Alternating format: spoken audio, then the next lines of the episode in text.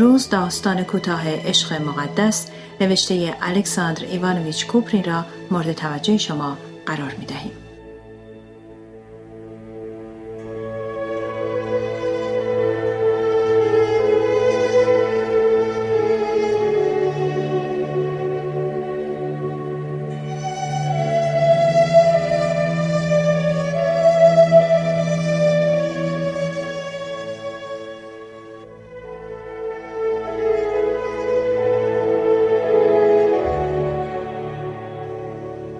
مگه ممکنه که تا به حال هیچی درباره این ماجرا نشنیده باشیم؟ نه تعجب باوره. تو شهر درباره تنها چیزی که حرف می‌زنن همین ماجراست. اگه بخواید می‌تونم جزئیاتش رو براتون تعریف کنم. بلافاصله چند نفر که همه از کارمندان روزنامه محلی بودند دور قصه گو جمع شدند موضوع گفتگو خودکشی دو نفر دلداده بود که خبر صبح شده بود. کارمند اداره محلی با معشوقش دختری 17 ساله دست به خودکشی زده بودند. سگو بنا به عادت شغلیش او در روزنامه کار می‌کرد و همیشه از تمام جزئیات خبرها مطلع بود تمام حقایق کوچک و بزرگ این ماجرای عشقی ناکام رو که چنین پایان غمانگیزی داشت مثل صورت جلسه از نظر شنوندگانی که دورش جمع شده بودند گذران محال بودن پیوند آنها فقر نارضایتی والدین دو طرف دوام ارتباطی که عشق آنها را مبدل به عادتی کرده بود که با دیدن یکدیگر فقط اشتیاق آنها را تحریک می کرد. یادداشت قبل از خودکشی که از نظر سادگی خود بسیار حزن انگیز بود و در آن وصیت کرده بودند که آنها را در یک قبر دفن کنند و بالاخره مرگ وحشتناک آنها روی تخت خوابشان. این داستان جر بحث زیادی برانگیخت. چند نفر گفتند که خودکشی نشانه ضعف است. دیگران به مخالفت پرداخته و گفتند که در این مورد به خصوص نباید گفت خودکشی دو نفره زیرا این قتل رو خودکشی بوده است. گروه سوم موارد مشابهی از اخبار روزنامه ها را بازگویی کردند.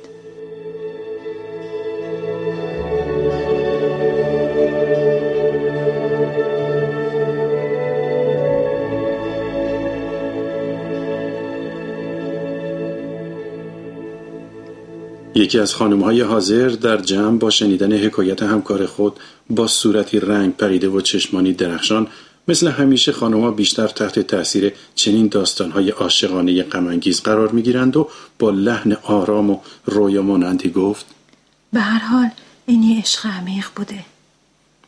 چه بدبختی هایی که اونا با هم از سر گذروندند و چه لحظه های دلپذیری که با هم سپری کردند تا بالاخره به زمان اجرای این تصمیم وحشتناک رسیدند؟ هر زنی تو قلب خودش آرزوی چنین عشقی را می‌کنه. این کلمات توجه دیگران را جلب کرد و برای چند لحظه همه ساکت شدند. بالاخره صاحب روزنامه که مردی مسن با صورتی پر از چروک و موهای نقره ولی چشمانی بسیار زنده و شاداب داشت که اصلا به صورتش نمی‌خورد سکوت را شکست. او با لحنی آرام و خوشاهنگ گفت.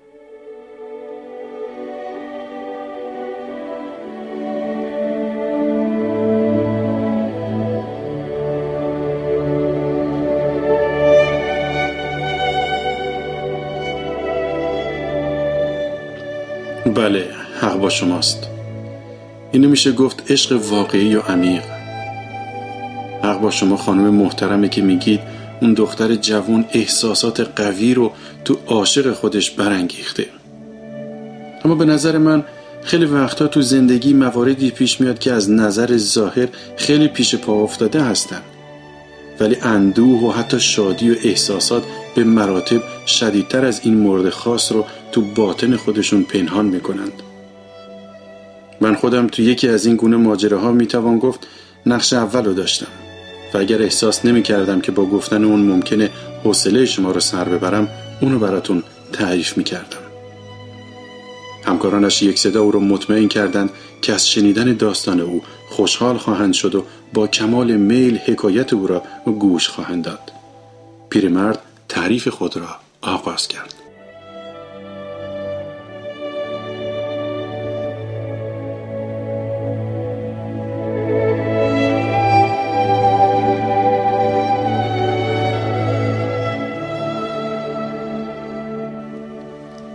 25 سال پیش من تحصیل در دانشگاهی را شروع کردم که در شهر کاملا ناآشنایی برای من قرار داشت. در آنجا به طور خیلی تصادفی توانستم آپارتمان بسیار خوب و ارزان قیمتی را در نزدیکی دانشگاه اجاره کنم که در محله خیلی ساکت و آرامی واقع بود. اوایل خودم را مثل آدمی حس می کردم که بال درآورده باشد. دانشگاه به نظر من مهد علم و دانش و امکانی برای خدمت بیشایبه به بشریت بود. این کلمات که حالا به نظر مسیک میآیند در آن موقع روح مرا با غرور و رویای شیرین تحصیل علم پر کرده بودند. روز کار من خیلی دقیق و ساعت به ساعت تنظیم شده بود. من خیلی مطالعه می کردم منظم سر کلاس های درس حاضر می شدم و هر روز عصر های روزانه را مرتب می کردم تا اینکه فصل بهار فرا رسید. بهار گرم معطر و مست کننده که در شمال اصلا نمی‌توان تصور چنین بهاری را کرد درختان یکی بعد از دیگری شکوفه می‌کردند و یاس با قنچه ها و عطر خود عروس درختان شده بود شبهای لطیف و نقره فرا رسیدند که خواب از چشمان من میر بودند و تمام وجود مرا در انتظار شاد و مرموز و حتی مزاحمی نگه می داشتند. در یکی از این شبهای عجیب سیمای زن به قلب من راه یافت.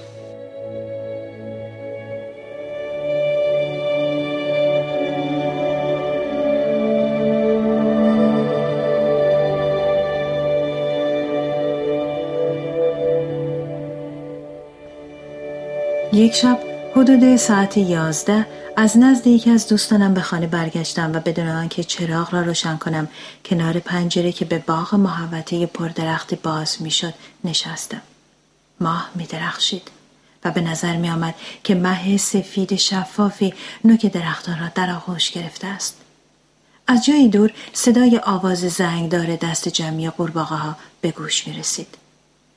نگهان در باغ با صدای گوش خراشی باز و بسته شد و صدای خنده شادی که بدون شک دخترانه بود شنیده شد. سایه دو دختر بر باریک راهی که از زیر پنجره من میگذشت نمایان یک لحظه در میان سایه درختان سپیدار ناپدید دوباره به صورت لکه روشنی پدیدار و باز غیب شد. دختران ناآشنا خوشندام و قد بلند بودند و دست در دست هم انداخته و راه می‌رفتند. درست یادم نمیآید درباره چه حرف می‌زدند. فکر کنم درباره آستری کلا و یا آشناهای مشترک حرف می‌زدند. اما صدای جوان و خوشاهنگ آنها که اغلب با خنده شادی همراه می‌شد به طور وحشتناکی آرامش مرا برهم می‌زد. در چنین لحظاتی حاضر بودم هرچه دارم بدهم تا بتوانم دست در دست یکی از آنها بیاندازم و در همان راهی که محتاب برام بوسه زده بود ساکت و آرام با حس دست کوچک عزیزم در دست خود و شنیدن تپش قلب محبوبم قدم بزنم.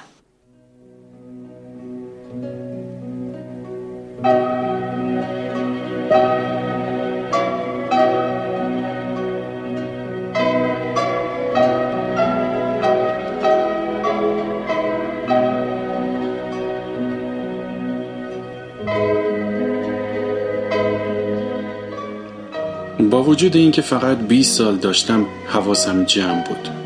البته چنین برخوردی به نظر جوانان امروزی که در سن دوازده سالگی از تمام لذات زمینی با خبرند و در پانزده سالگی از عشق نامعلومی بر بستر بیماری میافتند و در 20 سالگی همه چیز را فراموش می‌کنند خیلی غیرعادی و حتی وحشی میآید.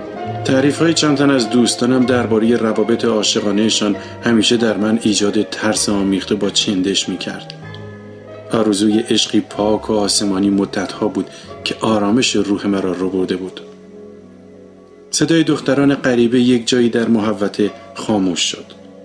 من ساعتها بعد از رفتن آنها پشت پنجره نشستم و فقط وقتی نسیم تر و تازی نیمه شب بدنم را به مورمور انداخت آن را بستم. به نظر می رسید که حتی توی خواب هم صدای خنده آنها را می شنوم. وقتی روز بعد برای رفتن به دانشگاه از خانه خارج شدم آن روز امتحان داشتم. متوجه شدم که از در ساختمان روبروی دختر جوانی در ژاکت سیاه و کلاه حسیری که پر بزرگ سفیدی آن را تزیین می کرد بیرون آمد. چند قدم بیشتر بر نداشته بود که برگشت و به کسی که احتمالا او را تا دم در بدرقه کرده بود با صدای بلندی گفت منتظرم بمانید. اگر کمی صبر کنید تا نیم ساعت دیگه برمیگردم. از صدایش فهمیدم که یکی از دختران دیشبی است. صورتش خیلی ملیح و زیبا بود.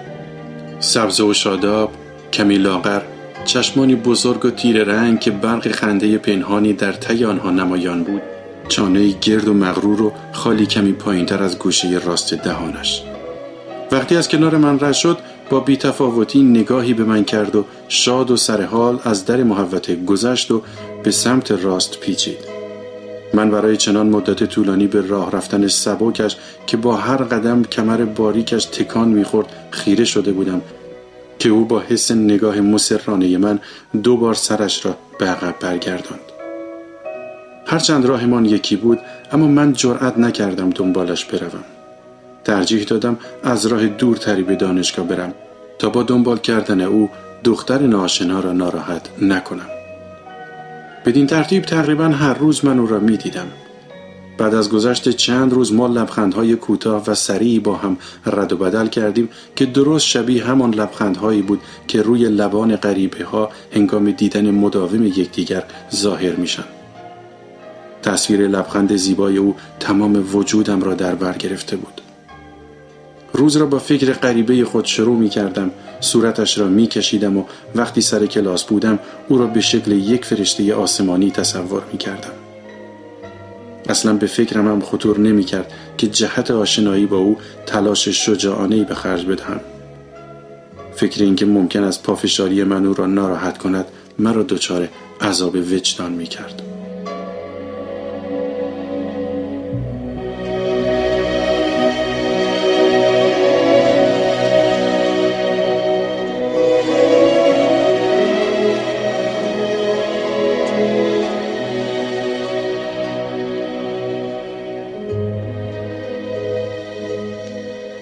عشق لذت های زیادی دارد اما بعضی وقتها بعضی وقتها با آشکار شدنش آن شدت زرافت و لطافت پنهان ماندن خود را از دست می دهد.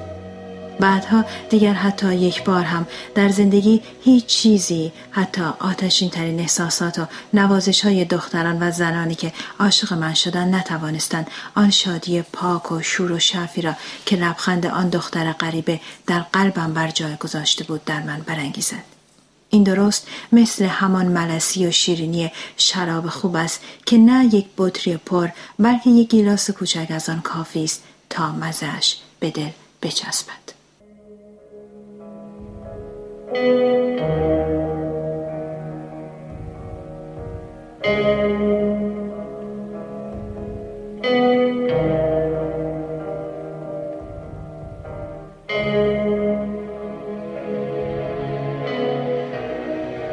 بار در خیابان کیف کوچک چرمی زرد رنگش از دستش افتاد و من آن را بلند کردم و به او دادم. چند کلمه مختصر با هم رد و بدل کردیم. یادم نمیآید به هم چه گفتیم. چون قلبم آنقدر تند می‌زد و نفسم چنان سخت بالا می آمد که من تمام توانم را به کار گرفتم تا بتوانم روی پا بیستم و از هوش نروم. روز بعد ما مثل دو آشنا به هم برخوردیم. من به خودم اجازه دادم چند قدمی همراهش بروم. وقتی به جایی رسیدیم که می بایست از هم جدا بشویم او دستش را به طرف من دراز کرد و احساس کردم که صورتش کمی سرخ شد.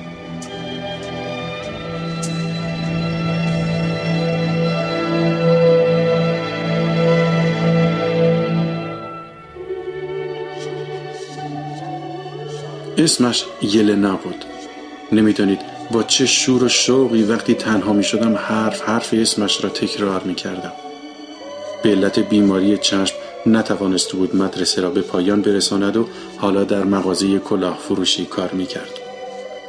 با مادرش که زنی چاق و ساده و مهربان بود زندگی می کرد. دوستانش به ندرت به سراغش می‌رفتند و هفته یک بار امویش با کالاسکی مجلل به خانهشان میآمد یک روز یلنا به من گفت اموم آدم معتبر و ثروتمندیه.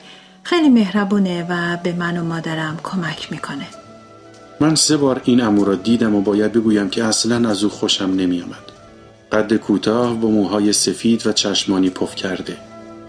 لب پایینیش آنقدر قرمز و بزرگ و خیس بود که به نظر می رسید آن را پشت رو کردند.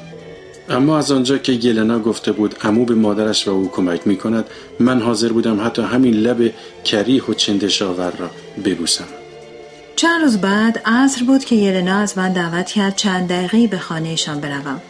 از آن به بعد من مهمان دائمی آن خانه دو اتاقه کوچک اما راحت و خیلی تمیز و روشن شدم. بعضی وقتا من کنار یلنا که مشغول خیاطی بود می نشستم و تصور می کردم که ما زن و شوهر هستیم.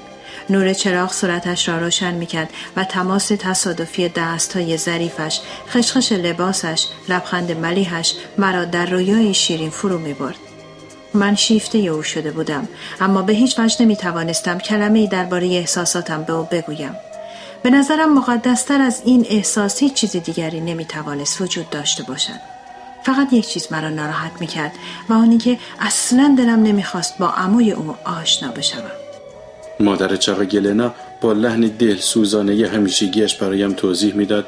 می‌دونید اون آدم خیلی سرشناسیه و از دانشجوی جوان هم اصلا خوشش نمیاد. چند بار یلنا و مادرش برای صرف چای به خانه من آمدند.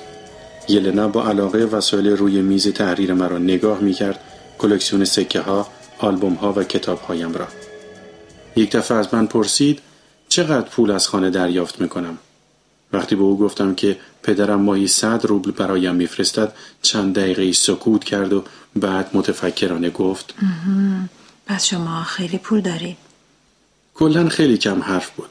بیشتر دوست داشت بنشیند و کتاب خواندن مرا گوش کند. یک روز وقتی روی تخت دراز کشیده بودم و در حال خواندن یادداشت‌های کسل کننده دانشگاه بودم شروع کردم به کش دادن جملات و آخر هر جمله را مثل قاری های کلیسا با صدای بلند خواندن بعد مثل هنرپیشه های تئاتر آنها را دکلمه کردم آخر سر لبانم خواهناها فقط یک کلمه را بر زبان می آورد و افکارم از آن اتاق به جایی به مراتب دورتر به پرواز درآمد. من به یلنا فکر می کردم. اندام، طرز راه رفتن و قوس ابروهای نازک و خوشفرمش را در نظرم مجسم می کردم.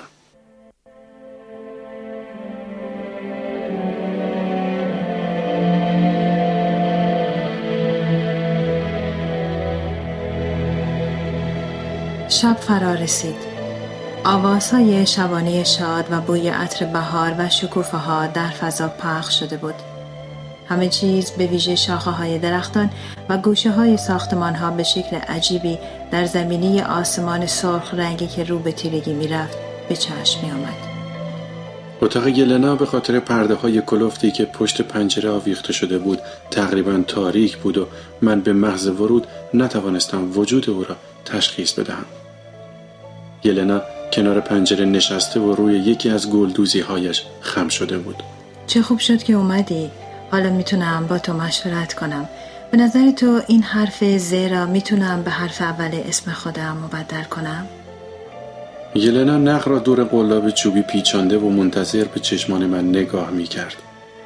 من یک دستم را به پشتی صندلی و تکیه دادم و دست دیگرم را روی میز گذاشتم و به موهای نرم و قهوی رنگ او خیره شدم. فکر کردم حتما بدنش هم بوی عطر سپیدار را می‌دهد.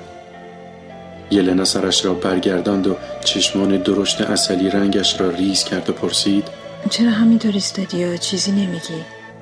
من خجالت کشیدم و نگاهم را از لبان او کندم و خم شدم. عطر یاس به سرم زده و مرا مست کرده بود.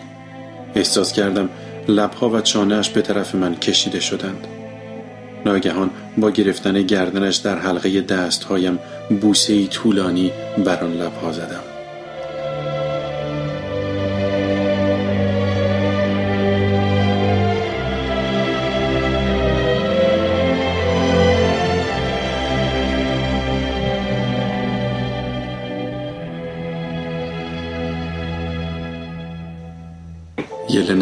چشمانی که برق می‌زد و گونه ای که به سرخی نشسته بود خود را از آغوش من رها کرد. به خاطر خدا به خاطر خدا ولم کنید. رهایم کنید. یلنه عزیز مرا از خود دور نکنید. فرشته مهربان من باشید. سعادت زندگی من باشید. همسر من شوید. یلنا که گویا از شنیدن حرفهای او سخت تعجب کرده بود گفت من دختر فقیری هستم که حتی مدرسه را تمام نکرده است. شما حتما قصد شوخی با منو دارید.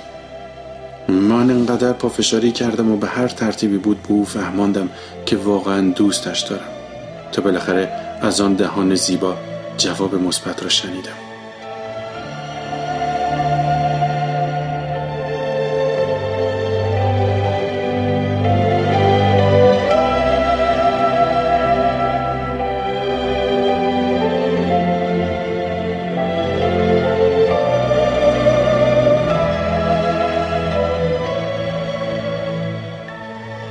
شب نامه پر احساس برای پدرم نوشتم و همه چیز را از اول تا آخر برایش تعریف کردم و خواستم تا دعای خیرش را از ما دریغ نکند. البته می‌دانستم جواب او مثبت خواهد بود زیرا همیشه مرا در انتخاب آزاد گذاشته بود. با وجود این آن شب خواب به چشمانم نمی‌رفت. مردان متحل زیادی برام تعریف کرده بودند و من بعدها خودم را تجربه کردم که حتی وقتی از محبوب ترین دختر تقاضای ازدواج می‌کنی همان لحظه احساسی شبیه تاسف از دست دادن آزادی به تو دست می‌دهد. اما من در آن شب به غیر از شادی زیادی که تمام وجودم را در بر گرفته بود هیچ احساس دیگری نداشتم.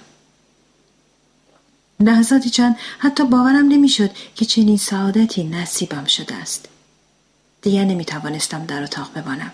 ساعت دو نیمه شب بود که لباس پوشیدم و از خانه خارج شدم.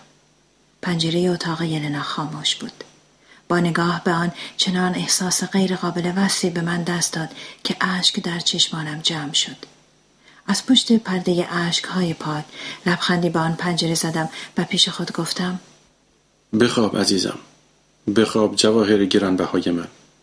بخواب و بدان که حالا فقط من از خواب پاک تو مراقبت خواهم کرد.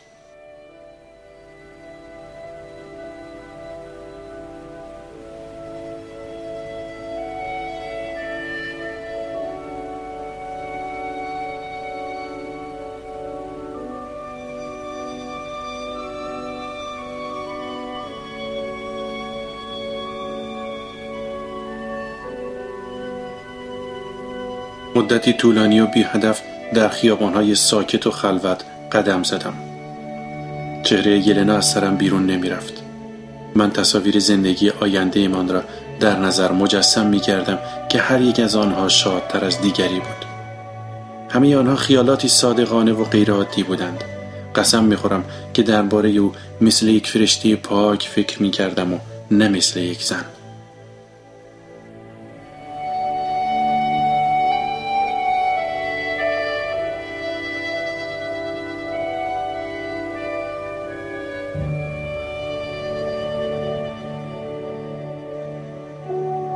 ویژگی و سهرامیزی شبهای اوایل بهار در شهرهای بزرگ وقتی سکوت در همه جا برقرار می شود حالت خاصی دارد.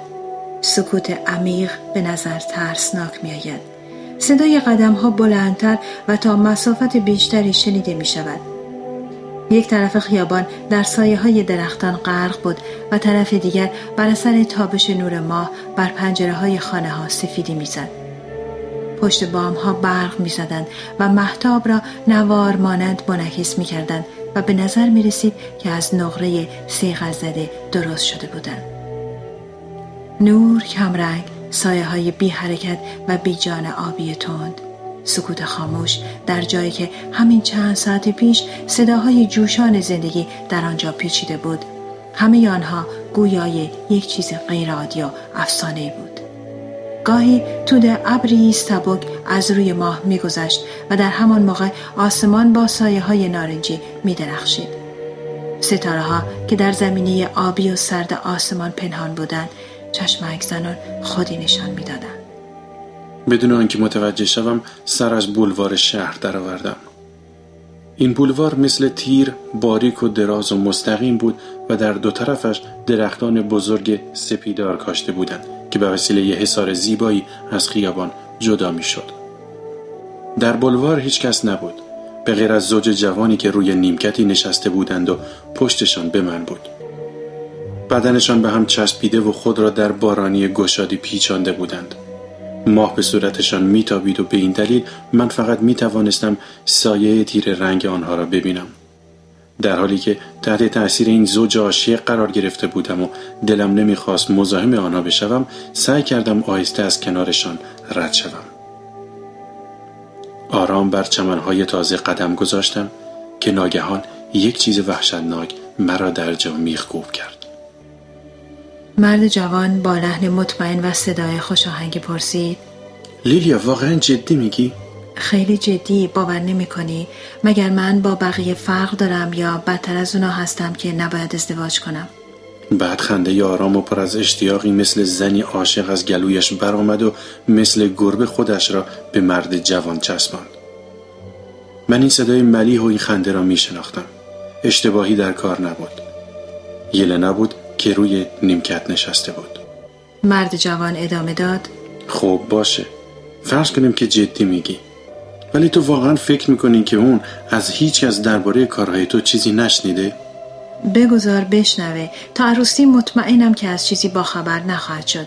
آخه می‌دونی مثل یه جوجه کوچولو خوش باوره. هر چی بگی باور می‌کنه. تصورش رو بکن اون باور کرده که پیرمرد عموی منه. مدام از من می‌خواد که اونا رو با هم آشنا کنم. مامانت چی میگه؟ مامان عصبانی میشه. میگه که از دست دادن جواهری مثل پیرمرد کار احمقانه ای خواهد بود. واقعا باید شوگذار باشم اگر بتونم زنه همچین آدمی بشم. من که از متنفرم. چاق و چندشاور با اون لبهای کت و کلفت و خیسش. حتی بیشتر از تو رو به تلخ از او خسته شدم. بعد با لحنی آرام و مثل نسیم بهاری عاشقانه گفت راستی عزیزم پول چیزی نمی‌خوای؟ دیروز پیرمرد مقداری به من پول داد. مرد جوان تنبلانه گفت چند روبلی از تو قرض می‌گیرم. پاشو بریم خونه من. الان آفتاب می‌زنه. اونها رفتن. من که در سرم قوهای وحشتناکی بود و غم و اندوه جنونآوری مرا سنگ کرده بود همانجا نشستم. در آن لحظه هیچ فکری هیچ احساسی نداشتم.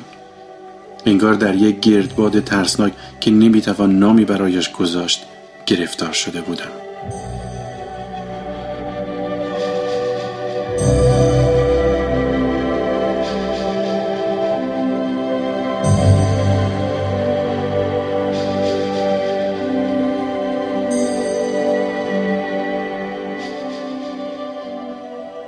قصهگو در خاتمه گفت این هم از این داستانی ساده و معمولی.